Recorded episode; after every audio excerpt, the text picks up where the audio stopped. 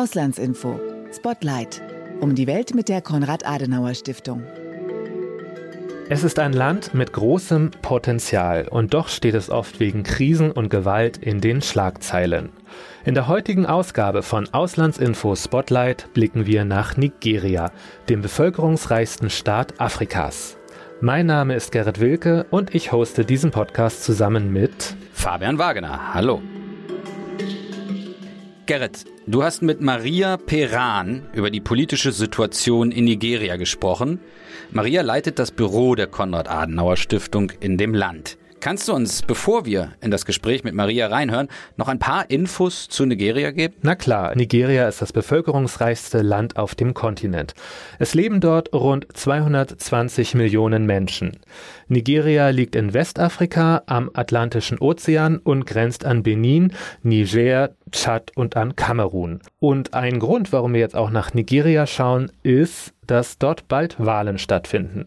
Nämlich gleich drei, die des Präsidenten, des Parlaments und später auch die Gouverneurswahlen. Alles klar. Noch etwas, was du uns mitgeben willst? Ja, ich habe noch drei Informationen zu Nigeria mitgebracht. Drei Informationen. Dann fang doch mit Nummer eins an. Ich habe ja schon gesagt, dass Nigeria das bevölkerungsreichste Land in Afrika ist. Aber besonders interessant, auch über die Hälfte der Menschen sind jünger als 20 Jahre alt. Es ist also eine sehr junge Bevölkerung und da es auch eine recht hohe Geburtenrate gibt, sagen UN-Prognosen Nigeria voraus, dass es 2050 das drittbevölkerungsreichste Land der Erde sein könnte. Okay, und deine zweite Info? Die zweite Info, die ich recherchiert habe, ist, Nigeria ist ein Land mit regionalen Konflikten. Das sieht man unter anderem im Zentrum des Landes. Dort gibt es einen Konflikt um Land zwischen der eher christlichen Bauernbevölkerung und muslimischen Fulani-Hirten. Im Südosten gibt es einen Konflikt mit Separatisten, die ein unabhängiges Land Biafra anstreben. Und im Nordosten gibt es einen Konflikt mit Boko Haram, um nur drei Konfliktherde zu nennen. Okay, Boko Haram, das, von denen liest man ja auch öfter hier in der Presse. Du hattest gesagt drei Infos, dann fehlt noch eine. Nigeria ist Deutschlands zweitwichtigster wichtigster Handelspartner und größter Absatzmarkt in Subsahara-Afrika. Es gibt also genug Gründe, warum wir Nigeria auf dem Schirm haben sollten. Das ist sicher so. Und deswegen hören wir jetzt auch rein in dein Gespräch mit Maria Peran, der Leiterin des Auslandsbüros der Konrad-Adenauer-Stiftung in Nigeria. Hallo Frau Peran, vielen Dank, dass Sie sich Zeit für dieses Interview nehmen. Lassen Sie uns mit einer schnellen Fragerunde starten zum Warmwerden. Ich gebe Ihnen einen Teilsatz vor und Sie beenden ihn, möglichst spontan, ohne viel darüber nachzudenken. Haben Sie Lust auf diese Runde? Habe ich, gerne. Prima, dann geht's los. Am meisten hat mich an Nigeria überrascht, dass das Land äh, trotz aller negativen Berichterstattungen weltweit ähm, es sehr viel Positives in Nigeria zu entdecken gibt und wie unpassbar froh und widerstandsfähig die Menschen hier sind. Mhm. Nigeria und Deutschland verbindet. Auf struktureller Ebene ein föderales System, auf kultureller Ebene durchaus eine gewisse Vielfalt, auch äh, wenn Nigeria doch noch mal deutlich vielfältiger ist und auf persönlicher Ebene würde ich sagen, sind Nigerianer und Deutsche sehr, sehr unterschiedlich. Okay. ähm, die größte Herausforderung in Nigeria ist die, die komplexe Instabilität und Krisensituation aufzubrechen, das Land nachhaltig zu befrieden, nachhaltig zu entwickeln und für einen gesellschaftlichen Zusammenhalt zu sorgen. Alles klar, damit wären wir auch schon mitten im Thema. Ähm, in einem jüngst erschienenen Spiegelartikel heißt es, Nigeria versinke in einem Zitat Strudel aus unfassbaren Grausamkeiten, Terror, ethnischen und religiösen Konflikten. Das Land entwickele sich zu einem Failed State.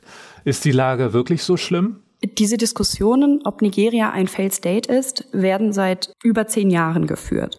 Neu sind aber eindeutige Daten, die diese Annahme belegen. Nigeria befindet sich in einer sehr schweren Wirtschaftskrise und steuert laut einiger Prognosen auf die nächste Rezession zu.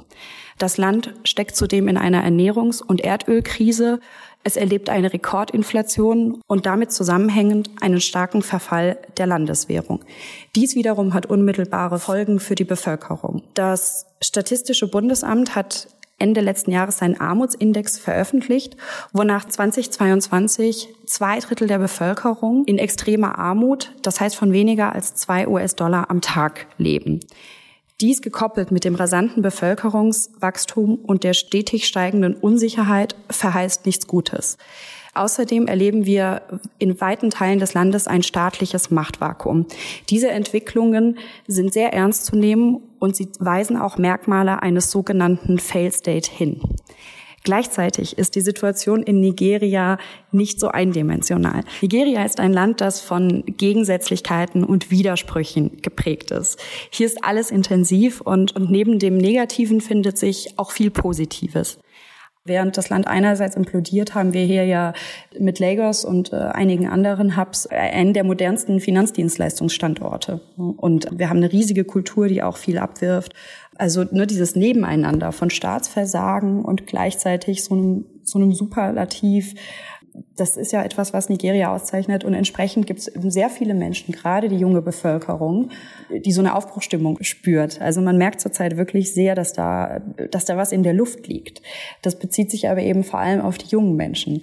Die meisten Nigerianer sind extrem resigniert, lakonisch resigniert. Also man hört hier andauernd ein That's Nigeria for you. So ist das eben in Nigeria.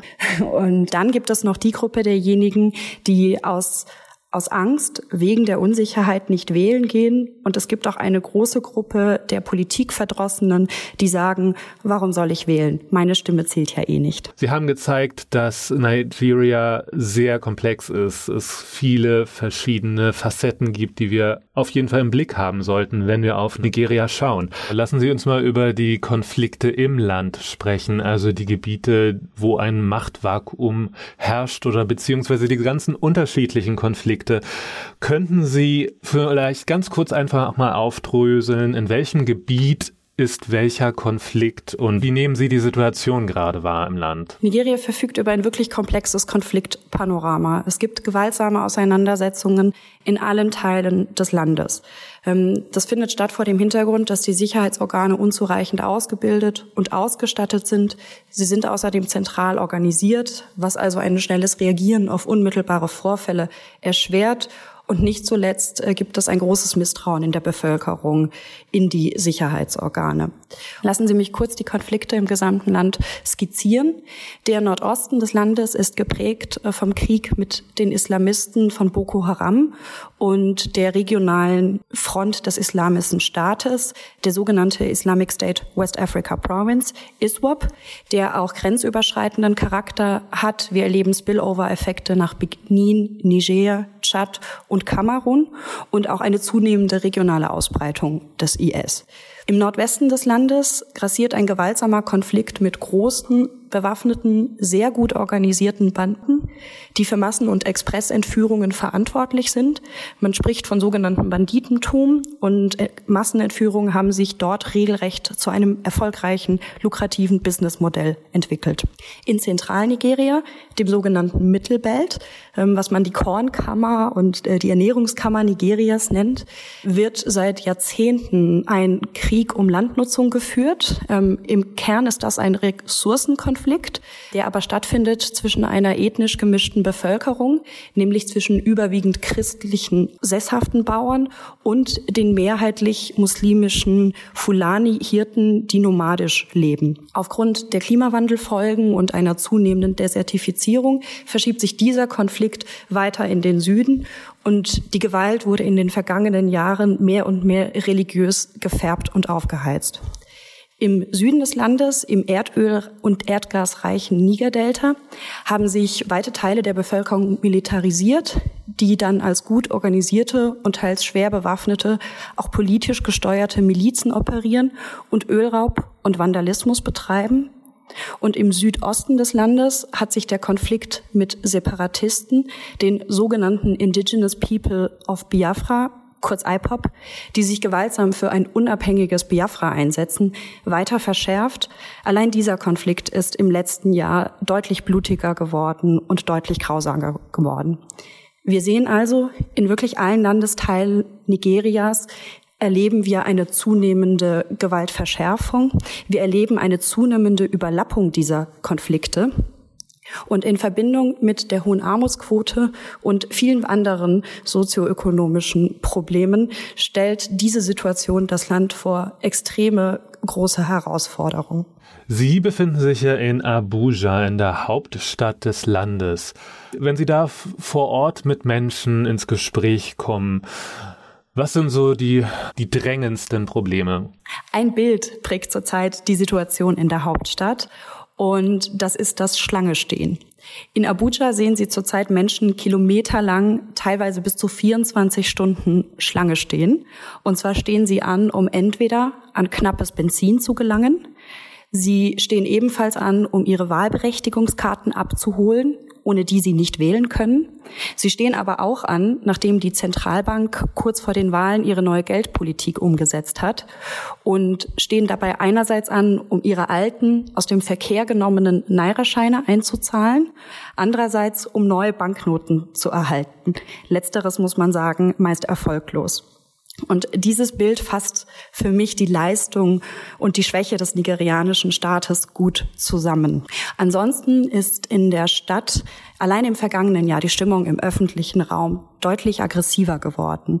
Die Wahlen bestimmen auch seit letztem Jahr fast jedes Gespräch und die wirtschaftliche Situation ist so schlimm geworden, dass einen mindestens jeder zweite Taxifahrer fragt, ob man nicht einen, eine Arbeit für ihn hätte.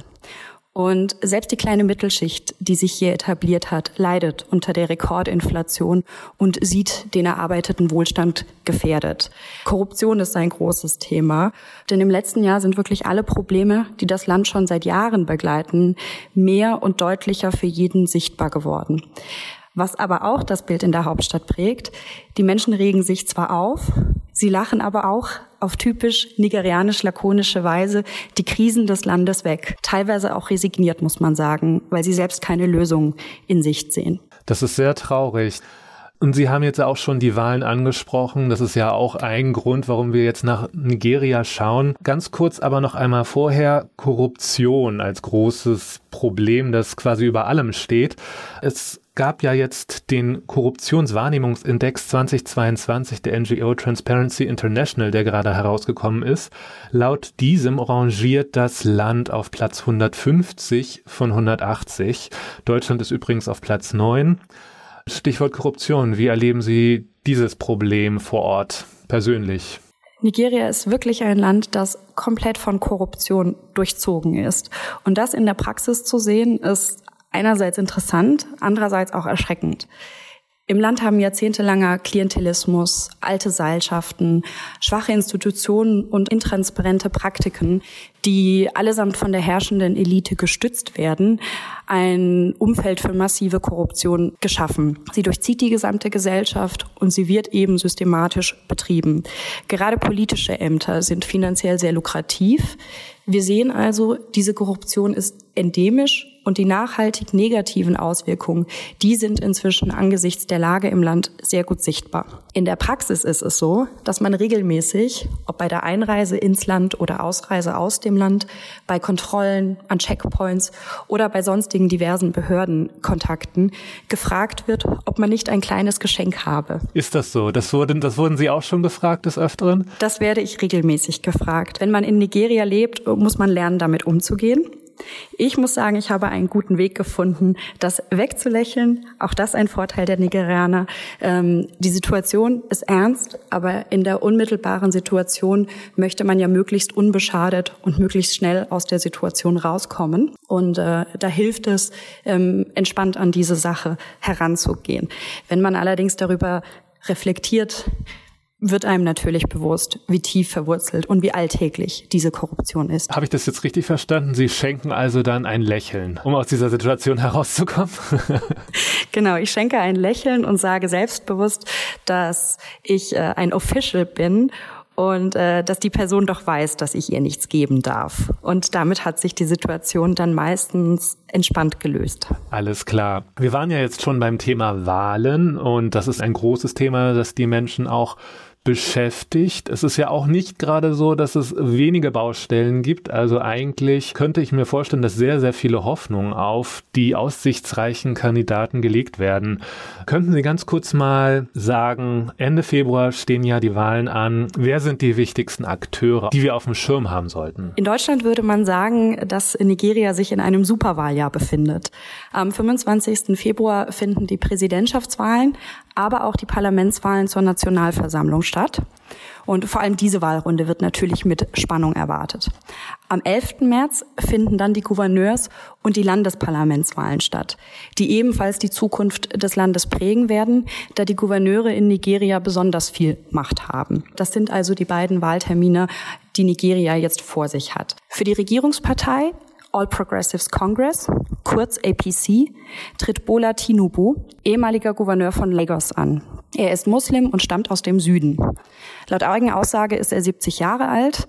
Über sein Alter und seine entsprechende Eignung für das Amt wird aber viel diskutiert. Er ist aber auch der reichste aller Kandidaten und baute in seiner Zeit als Gouverneur seinen Einfluss auf die politischen und wirtschaftlichen Geschicke der Finanzmetropole aus und er hat viele Politiker aufgebaut, die ihm jetzt einen Gefallen schulden. Sie haben jetzt gesagt, dass er der reichste Kandidat ist. Ist das ähm, puncto Korruption, Korruptionsbekämpfung ein Vorteil? Also man könnte ja zumindest davon ausgehen, okay, er hat schon viel Geld, er muss jetzt nicht noch mehr Geld einsammeln. Oder wie schätzen Sie das? Es ist vor allem erst einmal für den Wahlerfolg wichtig. Wer in Nigeria Wahlen gewinnen möchte, braucht Geld. Und zwar viel Geld. Und dieses Geld hat er. Mit Blick auf die Korruption. Die Hoffnung, die Sie schildern, die klingt in sich schlüssig. Die Bemühungen, die Korruption nachhaltig zu bekämpfen, scheitern vor allem an politischem Willen und an der Implementierung bestehender Gesetze und Mechanismen. Ob Tinubu den Willen hat, hier weiter aktiv und damit auch vor allem gegen seine eigenen Leute vorzugehen, ist höchst fraglich. Ich kann zumindest sagen, dass man ihn nicht verkünden hört, dass er zielgerichtet die Korruption effektiv bekämpfen will. Und wie sieht es mit den anderen aussichtsreichen Kandidaten aus? Können Sie die mal ganz kurz skizzieren noch? Für die größte Oppositionspartei, die People's Democratic Party, kurz PDP, tritt Atiku Abubakar an, 75 Jahre alt, ebenfalls Muslim, aber aus dem Norden. Auch er verfügt über ein erhebliches Vermögen, war lange Geschäftsmann und vor allem war er von 1999 bis 2007, also nach der Rückkehr Nigerias zur Demokratie, Vizepräsident. Er ist bekannt dafür, dass er in seiner gesamten Laufbahn bereits fünfmal versucht hat, Präsident zu werden, übrigens unter der Ägide verschiedener politischer Parteien.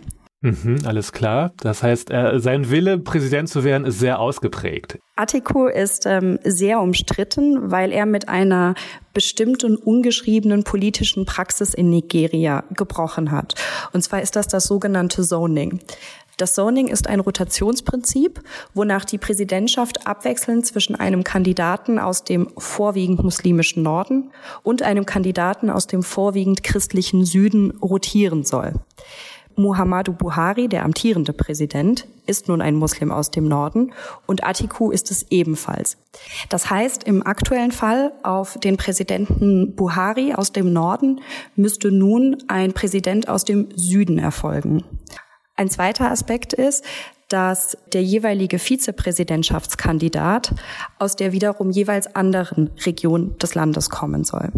Sollte also ein Präsidentschaftskandidat einer Partei aus dem Süden kommen, so sollte sein Stellvertreter aus dem Norden kommen und andersherum. Mir ist halt auch aufgefallen, dass die beiden Kandidaten schon recht alt sind. Der eine ist 70 Jahre alt, der andere ist 75 Jahre alt. Und ich habe hier in der Anmoderation des Podcasts erwähnt, dass Nigeria Nigeria eine besonders junge Bevölkerung hat.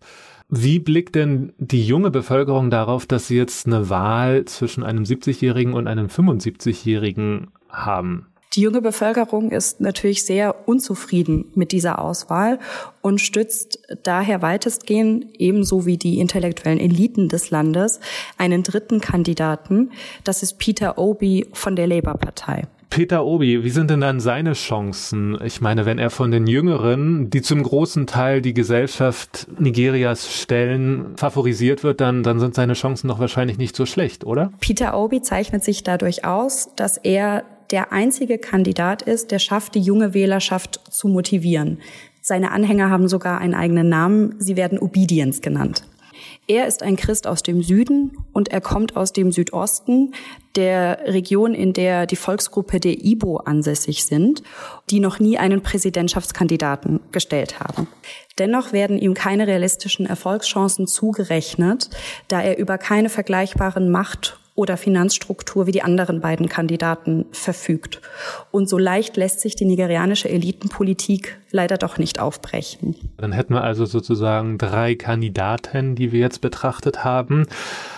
Jetzt hat der Dachverband der politischen Parteien den Rückzug der beiden Spitzenreiter gefordert, weil gegen die Kandidaten Vorwürfe im Raum stehen. Wie realistisch ist diese Forderung? Wird das passieren? Werden die Wahlen verschoben? Im nigerianischen Wahlkampf, der sehr unerbitterlich geführt wird, sind solche Vorwürfe und Vorgänge ganz typisch. Bereits im Wahlkampf für die Primaries, also für, für den Wahlkampf zur Entscheidung der Präsidentschaftskandidaten, gab es Versuche, diesen oder jenen Präsidenten damit aus dem Rennen zu werfen. Und auch jetzt, so kurz vor den Wahlen, sind das ganz typische Manöver, um die Konkurrenz zu beseitigen. Das ist aber kein aussichtsreiches Vorgehen. Man muss auch sagen, dass alle Kandidaten umgangssprachlich gesprochen Dreck am Stecken haben. Wer es schafft, Präsidentschaftskandidat in Nigeria zu sein, zumindest bei der noch vorherrschenden politischen Kultur, aber zurückkommend, es ist ein typisches politisches Manöver und ähm, ich sehe keine reale Gefahr, dass die beiden Top-Kandidaten aus dem Rennen geworfen werden. Lassen Sie uns zum Abschluss noch einmal ganz kurz eine Frage erörtern. Warum ist ein stabiles und sich positiv entwickelndes Nigeria nicht nur wichtig für die Menschen vor Ort, sondern auch für Europa und Deutschland? Nigeria ist ein wichtiger Stabilitätsanker in Westafrika, einer Region, die ja von Militärputschen und Instabilität geprägt ist. Es ist zudem ein wichtiger Verbündeter Deutschlands und Europas im Kampf gegen den grenzüberschreitenden islamistischen Terrorismus. Eine Stabilisierung Nigeria hätte also positive Folgen auf die Sicherheitslage in der Region.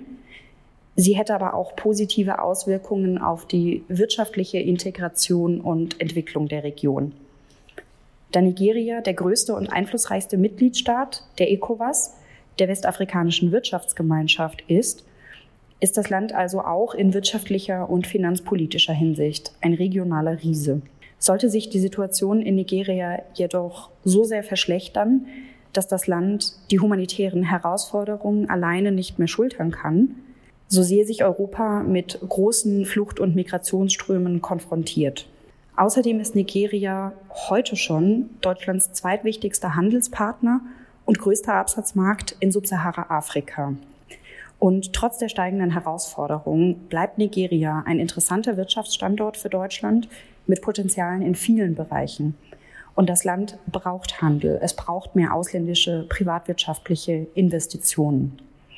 Und es gibt hier durchaus auch Positivbeispiele, auch von deutschen Unternehmern. Idealerweise würde also mit solchen Investitionen eine Aufwärtsspirale in Gang gesetzt werden, die dazu beiträgt, dass Nigeria sich langfristig nachhaltig positiv entwickelt.